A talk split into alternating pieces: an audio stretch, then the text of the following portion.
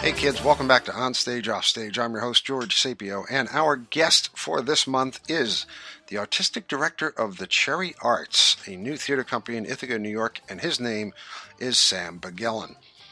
Uh, in New York City, Sam works on new plays at the Lark Play Development Center and is a longtime artistic associate with the Obie winning New Ohio Theater. He translates Moliere, Marivaux, and has taught in theater departments across the country. He is also the New York based artistic associate for the Portland Stage in Maine.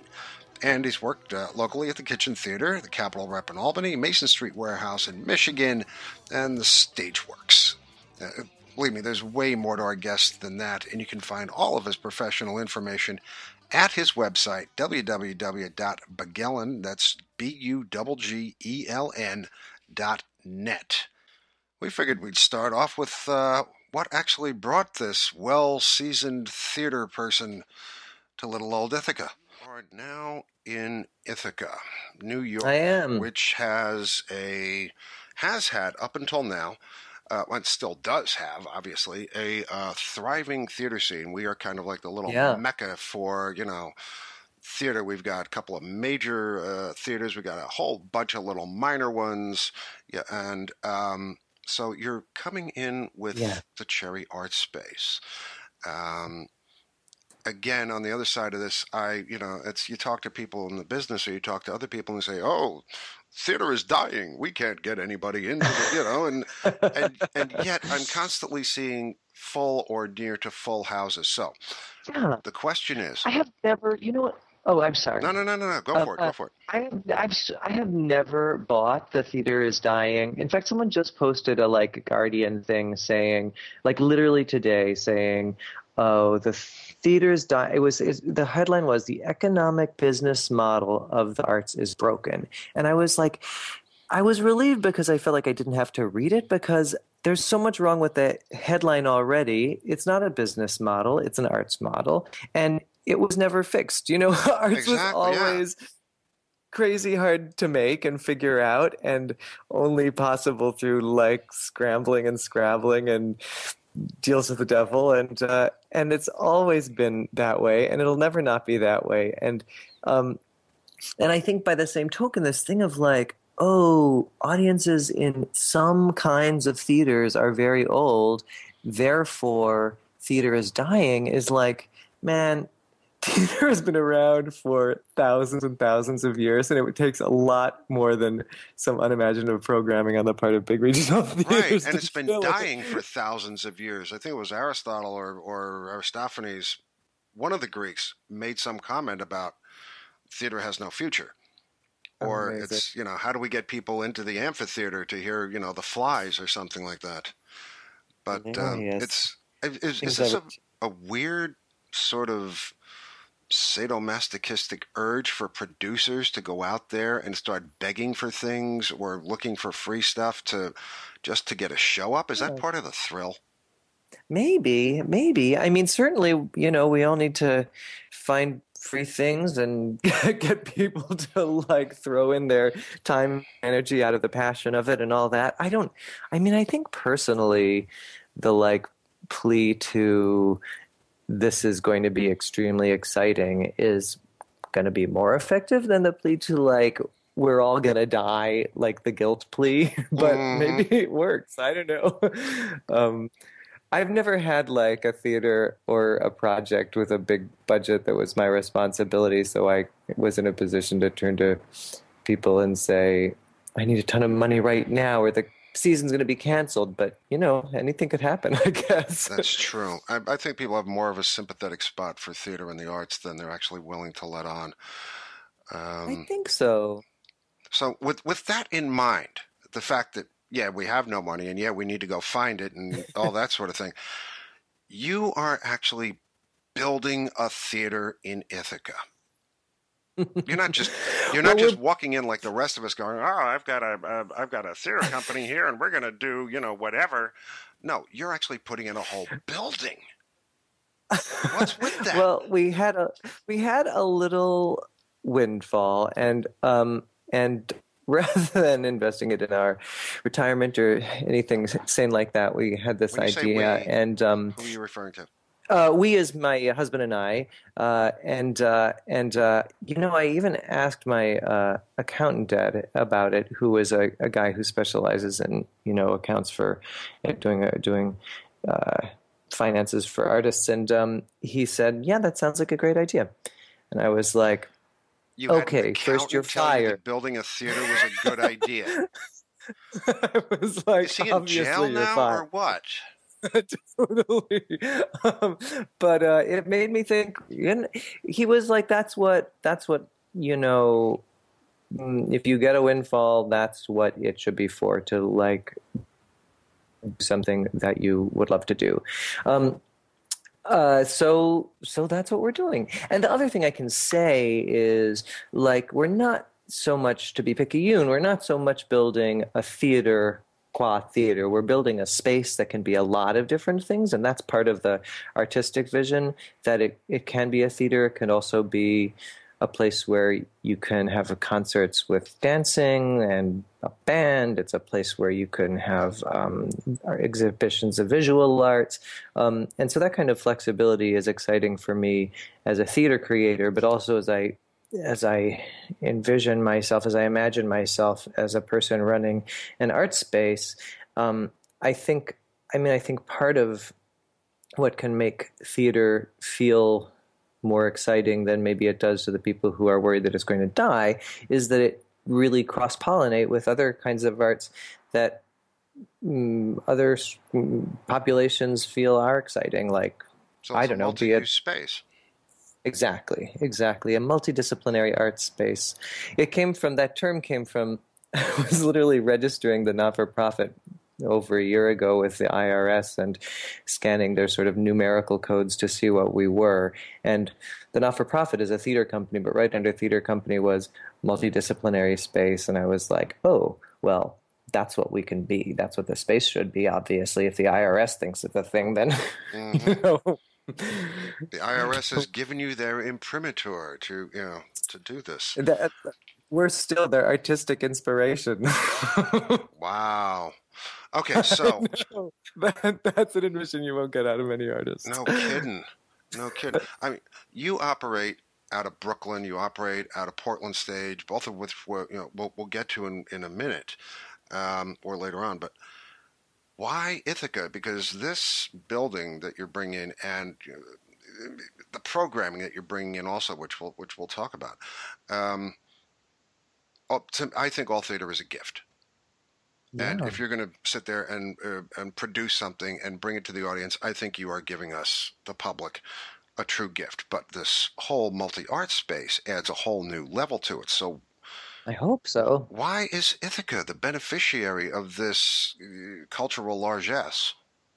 Well, I think I mean I think it's a great I think it's a great place for it. I think we um, it's uh, within Ithaca. It's not a terrifically huge population, but it's a terrifically sophisticated one, and um, there isn't a space exactly like that here now. Um, and um, uh, and I mean, also, I mean, the, honestly, there are you know personal reasons, which is that my husband teaches at Cornell, and um, we have been doing the commuting thing for many, many years, and uh, and so I've just come to love Ithaca as a place to be, as a place to create, and I started to meet people here who uh, I loved and whose work I loved and who I wanted to collaborate with, people who are based here. And um, so more and more, you know, and the longer you live in New York as a full time freelance theater director, and the older you get, the the more mm, the what's that? There's some. I'm sure there's some economic term. The lower the the the return on investment becomes for the amount of stress of living in the city and the feeling of the rat race and the ladder and all of the badness of yeah, it all. The game's feeling, not worth the candle, supposedly. Yeah. The game's not worth the candle. Exactly. Increasingly, the and and also and also the the the ways in which it's framed as a game become more and more transparently noxious, right? Like, um, uh, I mean, even in you know in New York, I find even working downtown versus in the musical theater community. For example, you can immediately tell that where just in the ways people have conversations that there's no money at stake downtown. There's nobody's going to get rich. But in musical theater, you might get rich and mm. suddenly the whole room changes. And I love musicals. I mean, some uh, I, you know, let's not overstate that. Uh, but uh, let's not. Yes. but I, but I have, but I grew up. I grew up loving musicals. Let's say that I have high hopes for the idea of a theater with music that is extremely exciting and stimulating. And well, on um, the same page, I grew up with uh, musicals also. Okay? Yeah, that was my we... first exposure to theater, and my grandmother just kept throwing you know musical theater records at me, and it's it became you know. Uh, so yeah, it's that was yeah. my entry into the into the business also.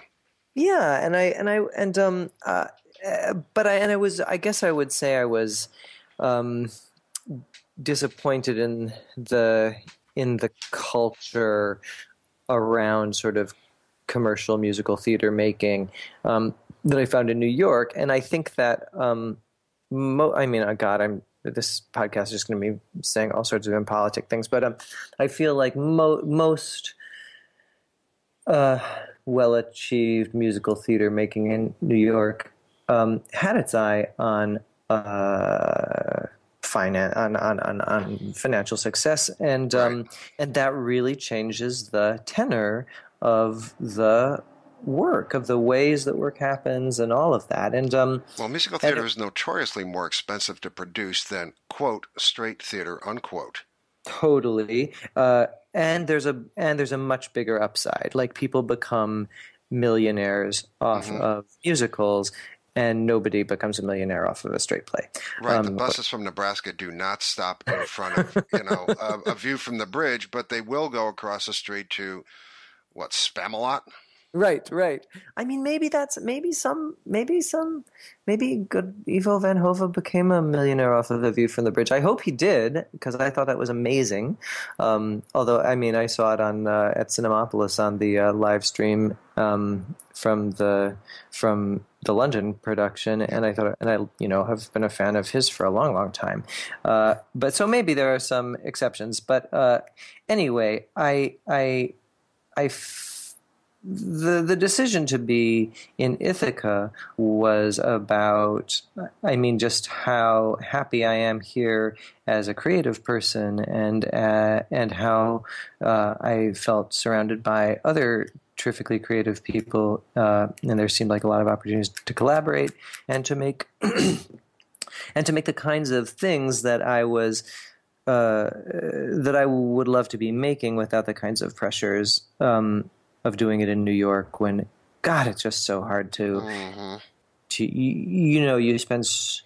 Eh, I don't know. Probably in Ithaca, I'll find this. I'll find that the the balance of making the work and making the work happen and get seen is equally tough. But it but I have more. I have more options here. I'll say it feels oh, there, like there are definitely more options here. I mean, it, it's I've been producing in Ithaca for a number of years. I find I'm my own boss.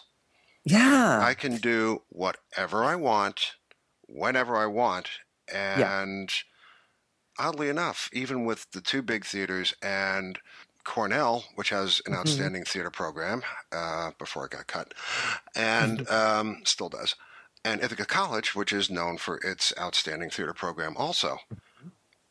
The independent yeah. producers don't, we all work together somehow, and we all manage to get good houses.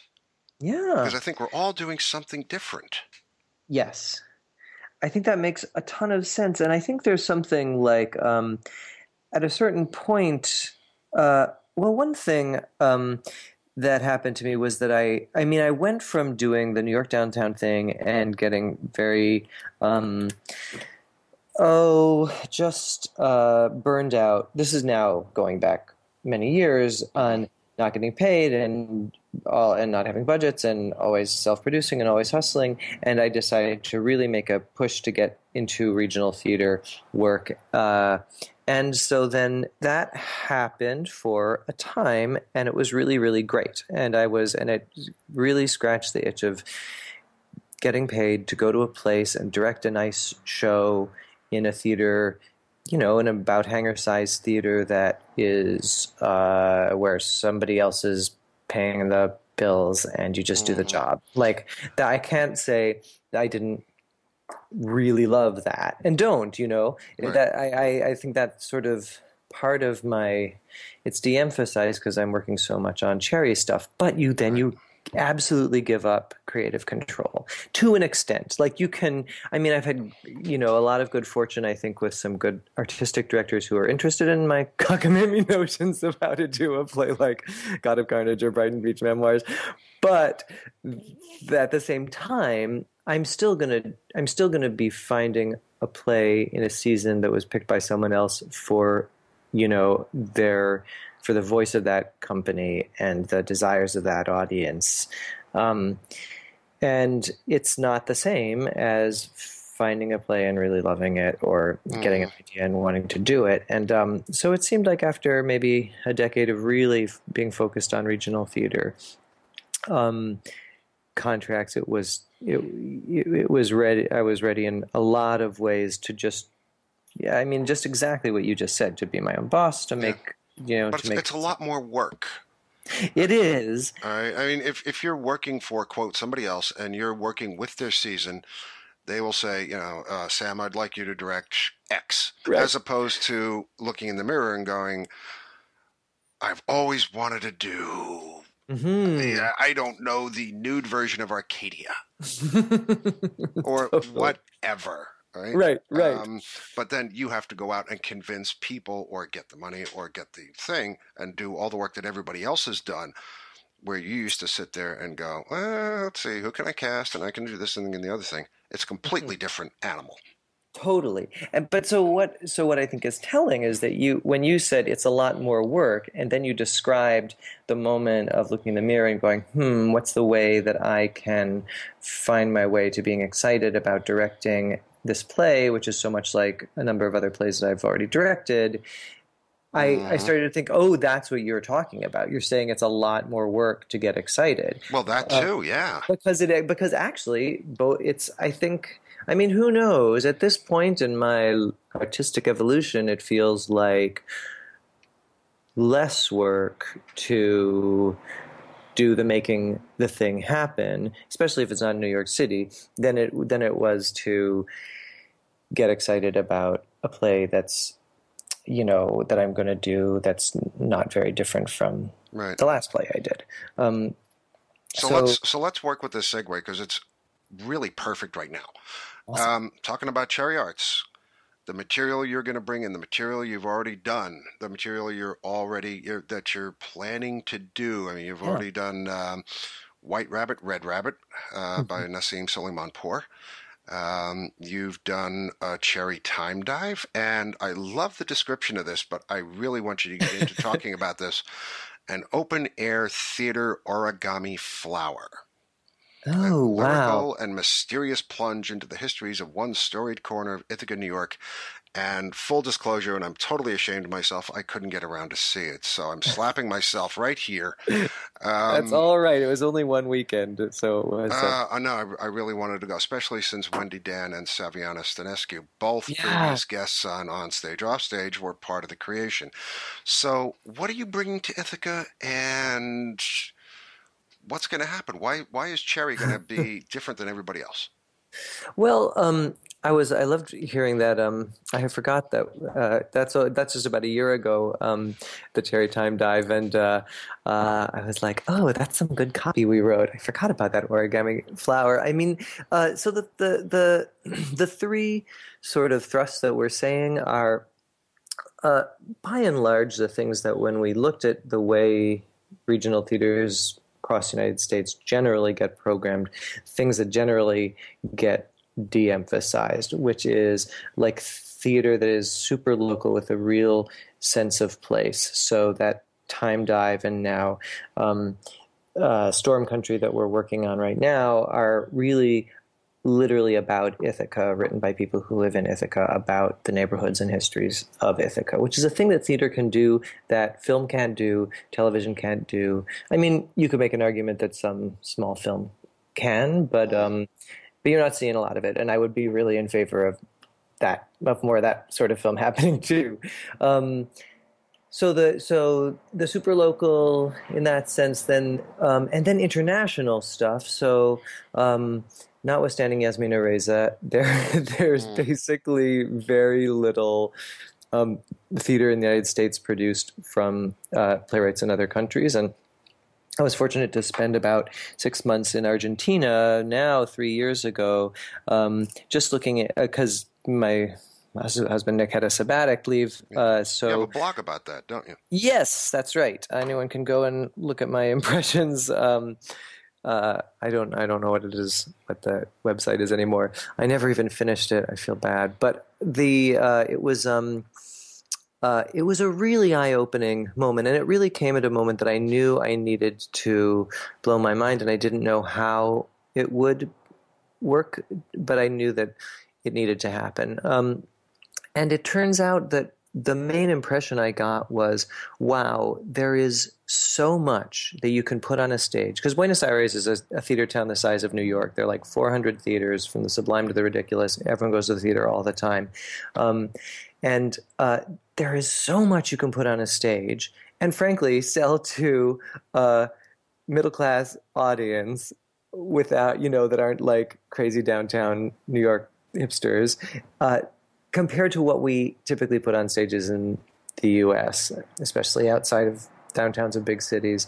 Um, and and we're, and we're limiting ourselves in so many ways. Um, because we because most of our professional theaters IMO produce um, within a within a a box of what we consider to be possible, yeah. and and it's an invisible box. Like it's a box whose walls are glass and we don't know that we're in it. Like that's the that's the really i think startling thing for me is that as soon as you i went into places non-english speaking places with really evolved theater scenes, it was like, oh my God, why?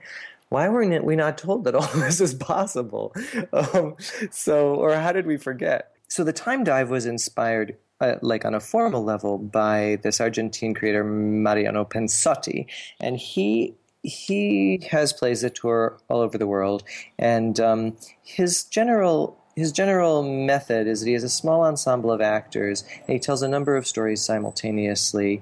Um, and there's always, in every story, there are a certain, there's one narrator who talks on a microphone and, and is like right there in the story with everyone else just narrating while the other people do their live acting thing. And then a scene ends and the microphone passes and someone else becomes the narrator and the other three people become the characters. And it just cycles through how many stories this way. It's just a lovely style. And i mm-hmm. thought well what would we thought you know we have wonderful writers here that we want to work with. How how would it work to have four different writers um, write stories? And we assign we we say here's the cast and this person is your narrator and this person is your protagonist and then these two people play supporting roles. Um, and we give four writers that task, and then we weave them together. Hence the origami flower, and um, and let's say we do it outside, and let's say we do it um, on a set of prompts about the history of that place, which is kind of interesting. The west end of Ithaca is much storied and has had all of this crazy event in its history. So um, so that was so so that was kind of for me the perfect mix in fact of the three thrusts the third i didn't say which is anything that we consider formally innovative anything like outside of that box we were talking about hmm. um, is uh, is fair game for us so so in a sense the time dive was super local in that it's Ithaca writers writing about a neighborhood uh, for a play that will happen in that neighborhood, um, and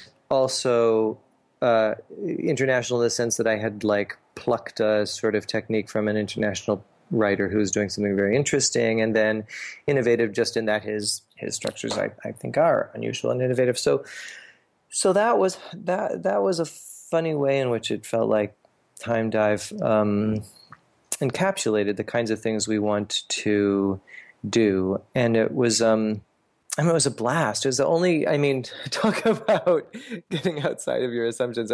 It was the only show I've ever done that had, in which tech and the run of the show, every performance involved a car, a boat, and a bicycle.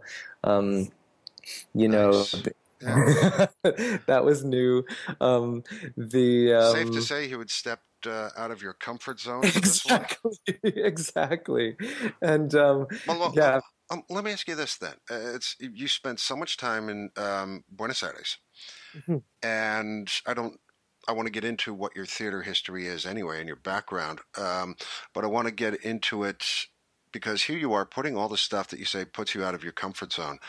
Um, and in U.S. theater, we're pretty much still within our comfort zone. You can look at almost any marquee or any ad and see something that you're going to um, relate to something culturally close to you, mm-hmm. whether it's mm-hmm. urban, whether it's uh, non urban, that sort of thing. Um, and we pretty much stay within that. Now, spending all those weeks in Buenos Aires and becoming exposed to writers, playwrights, artists of other cultures and I know half the people out there are going to say, but the themes are the same. um, well, how, how, how? I mean, I would say one thing I realize is that yes, there's a ton of there's a ton of possibility out there that we're not exploiting, but it's also very hard. Like I saw so many.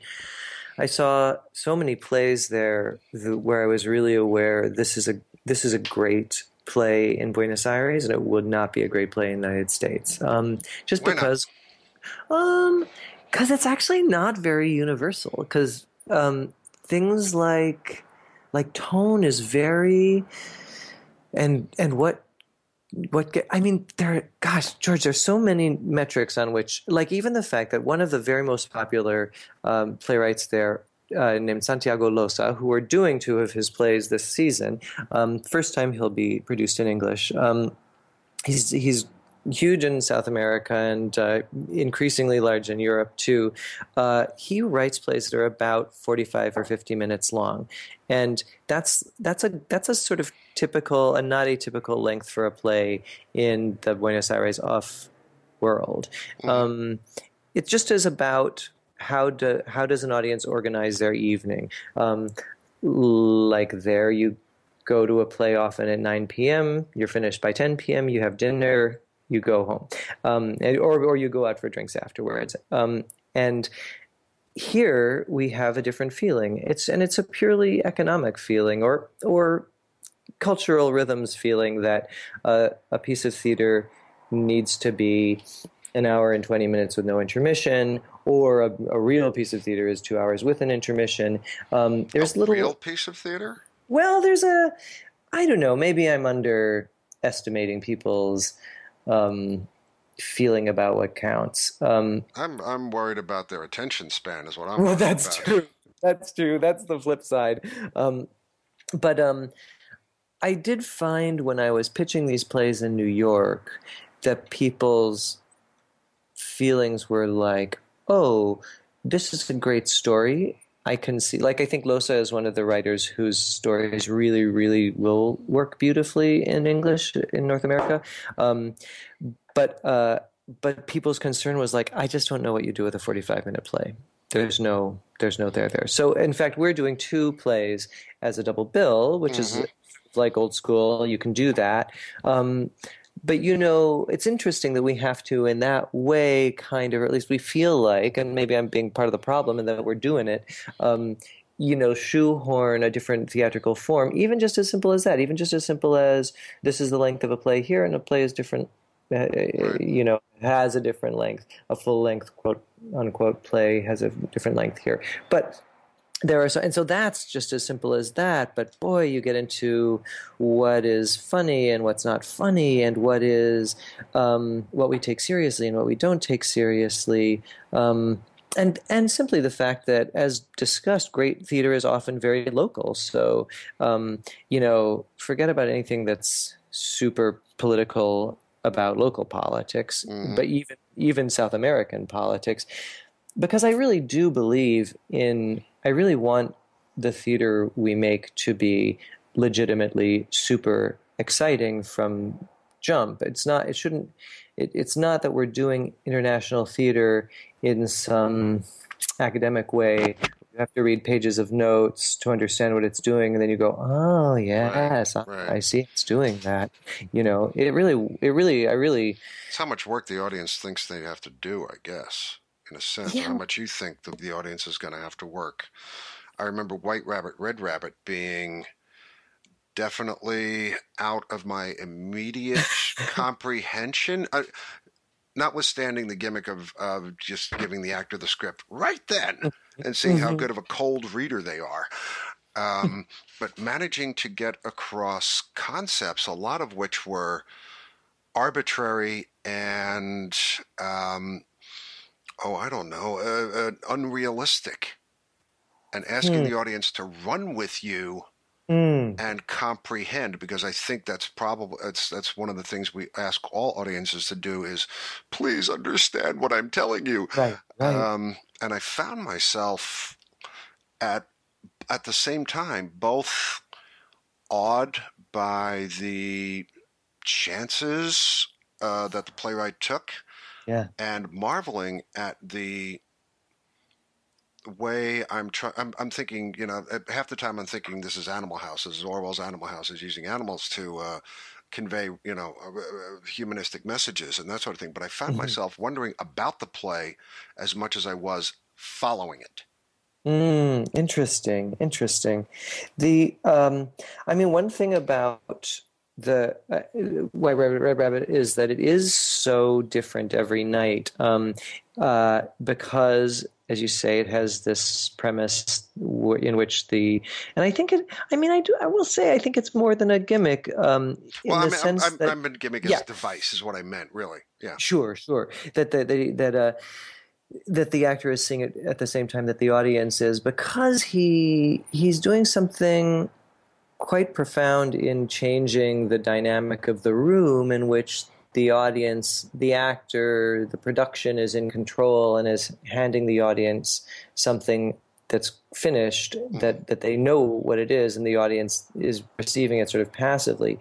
Um, it creates it's a it's a it's a really different dynamic. And i understand what you're saying. I think when you say that you wind you wind up thinking about what is going on in this room because it's a room that we've not been in before in a theater. And um, so that to me even when i heard about the show Mhm. um, i was like oh man i hope it's good because this is perfect because just it, it only took someone to have that idea. It's not Right. tied to new technology. It's just like purely an innovation. And as it turns out he does it he does it really well. He well enough that it's you know gone all around the world and Right, exactly. it is extremely popular.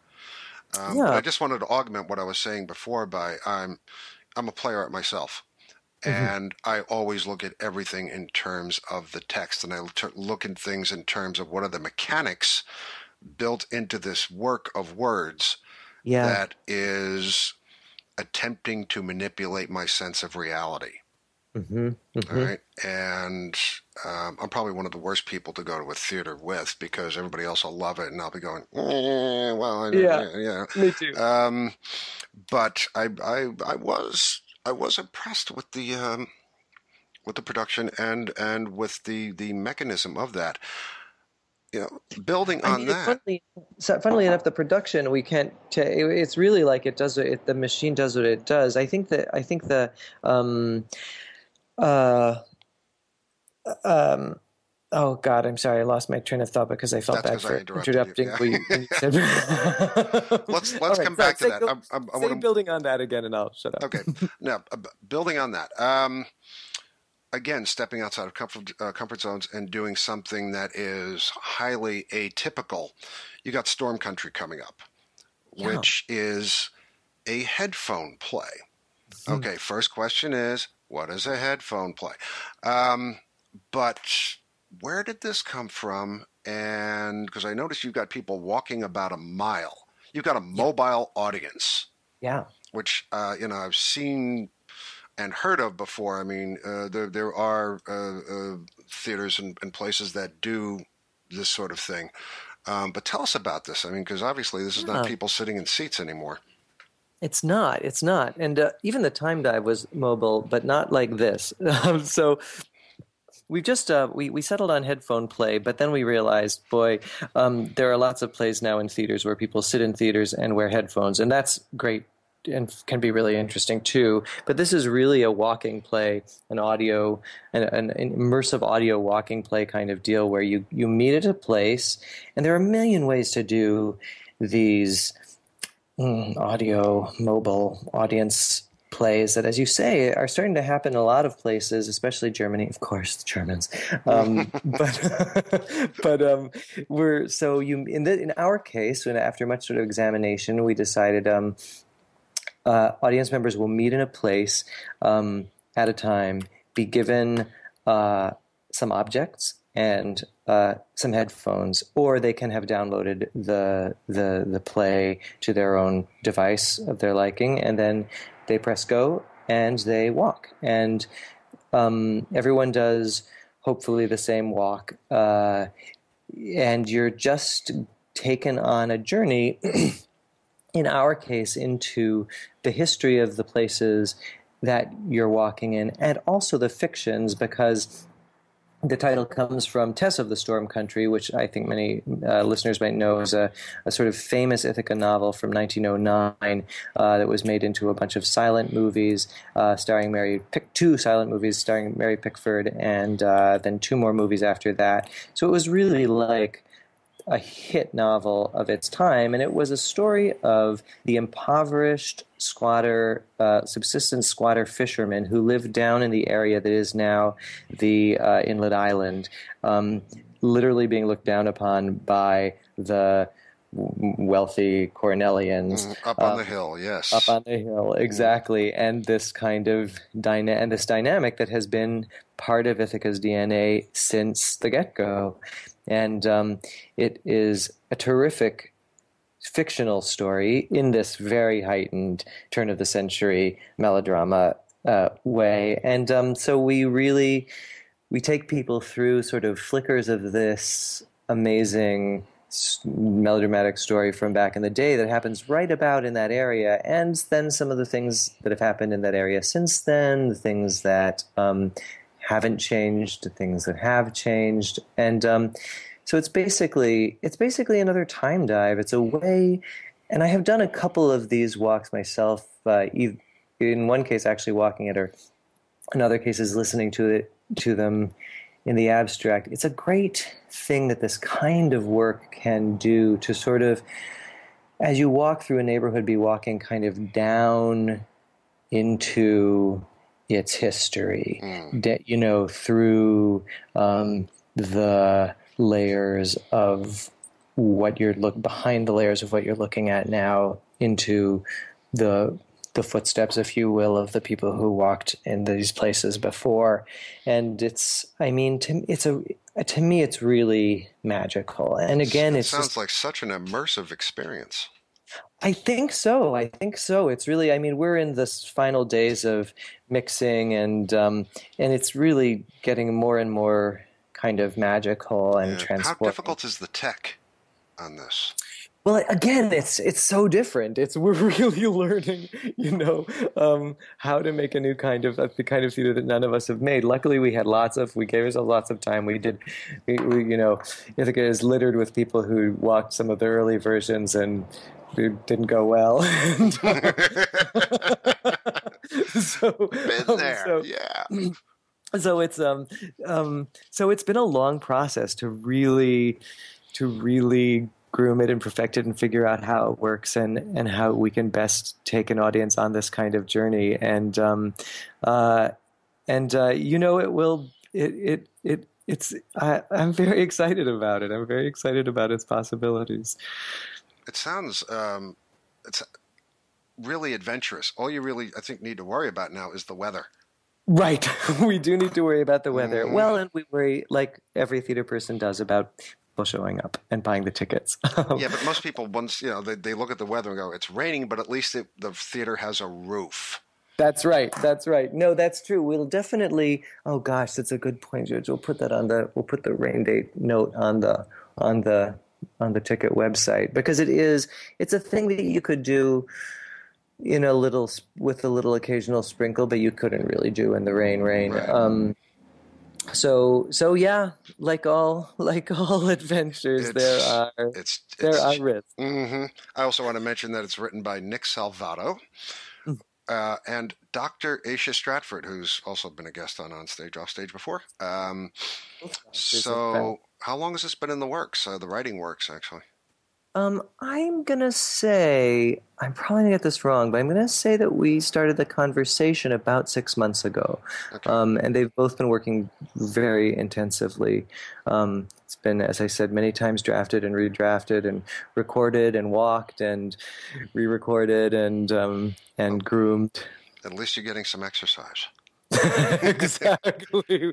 We got our air. cool. I got two more questions for you, and then I'll let you get back to real life. Um, I notice in your bio you work on new plays at the Lark Development Center, a name that uh, a, lot of us are familiar with because we've been sending work to them for years on end. Um, how'd you get involved with them? What do you do for them? And why do you keep turning down my plays?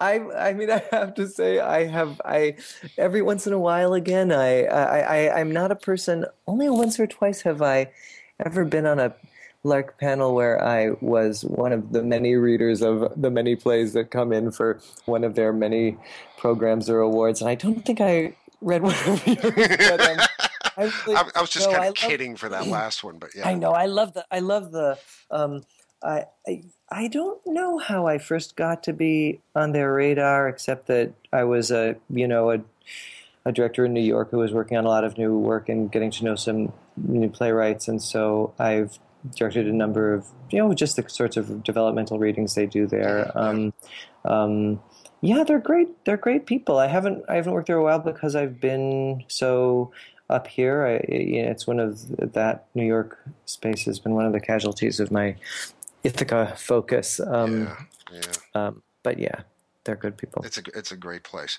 Okay, last last couple of questions. I lied. There's two more, but they go together. How many languages do you speak?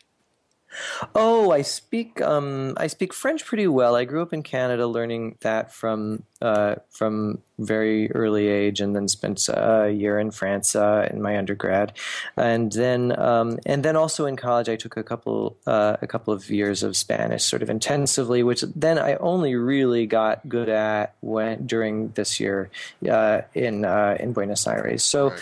So, as a translator, which is a thing that I'm increasingly loving doing. I can, for theater, I uh, I can translate from French pretty well, um, and from Spanish I can, with help, I can sort of co-translate. So mm-hmm. um, that's been a whole new a whole new uh, vista of artistic possibility. That was my next question. You've uh, translated Moliere's Misanthrope into The Hater. right. um, okay, uh, first question: Why that play? And what was the process like? I mean, how do you move from one language with its own cultural, verbal, um, you know, etymological uh, rhythms uh, and viewpoints right. to uh, standard United States English? Yeah. And still tell the same story. The here's the kicker: the way the playwright wants you to tell the story. Right. Well, that is I mean that's a big and awesome question. The I think the fact especially over a distance of this many years um, is that we're all guessing at the at what we think is the way the playwright would want us to tell the story now.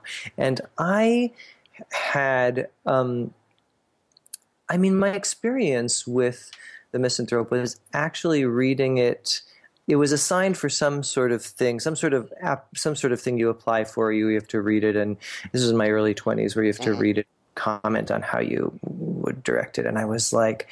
God, I was reading it going, I feel like I was reading one of these, cl- the classic translations, feeling like I feel like I can see what this play really is, but I, um, I hate the way it sounds. It doesn't. It's. I mean, honestly, it felt like it was about the play about movie stars about like the, the the sexiest most powerful most glamorous people in a really shallow really brutal um, uh, like soul killing uh, culture uh, of power that felt like Hollywood. It felt it felt like a really modern play about and about and kind of about the question of how would it be possible to be a functional member of that class of that sphere and still be an ethical person. It seems to me like a super contemporary question. Um, but all of the translations made that which were sort of full of forsooth and alas and ye gad they all sounded you know it was like they did not sound like powerful sexy you know people. They sounded like fuddy-duddies. And i was positive i was positive and remain positive that moliere would not have wanted it to feel like that in english or in any language in any culture. So so so my feeling was, and and maybe it came from being a director um, first, was that it was that the play would operate um, uh, better, more as itself in an extremely fast, modern, um, colloquial idiom. And I didn't change the, the what turned out to be a really fun breakthrough was I didn't change. Eh, it's really quite close line for line accurate. It's just very the language is really contemporary. But then I didn't change things to um, like I didn't change a sonnet into a mixtape or a CD or a or whatever the contemporary showing my age there.